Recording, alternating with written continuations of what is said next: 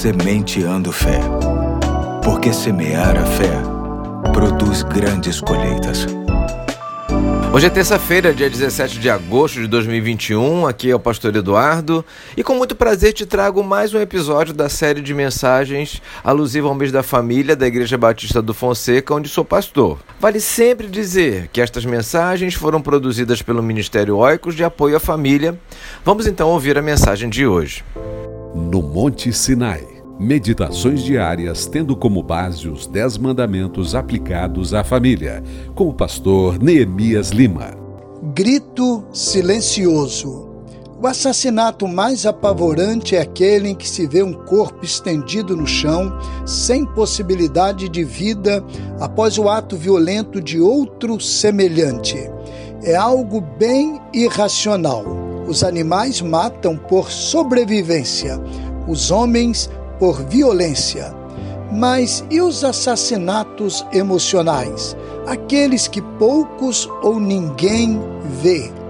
Triste saber que lares cristãos ampliam as estatísticas de violência emocional silenciosa dentro do aconchego da casa.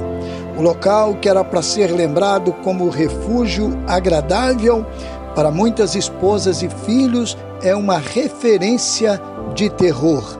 Mais triste ainda é saber que alguns lares cristãos apresentam líderes amáveis nas relações do templo e indóceis nas relações em casa. Uma menininha insistia com o pai para que se mudassem para a igreja e ele quis saber a razão. Ouviu: lá na igreja o Senhor é tão bonzinho que o silêncio no lar seja em reverência e adoração ao Pai, nunca o grito silencioso de gente que sofre. Com a bênção do Eterno, Neemias Lima. Então, queridos, que tal orar por isso? Senhor Deus, nos ajude a termos sabedoria e controle a fim de que cada um de nós e, consequentemente, nossas famílias estejam livres do terror do ódio, que acaba trazendo consequências seríssimas. Te agradecemos por sempre sermos incentivados a amar e a viver em paz, independentemente das pessoas e circunstâncias, conforme a tua palavra.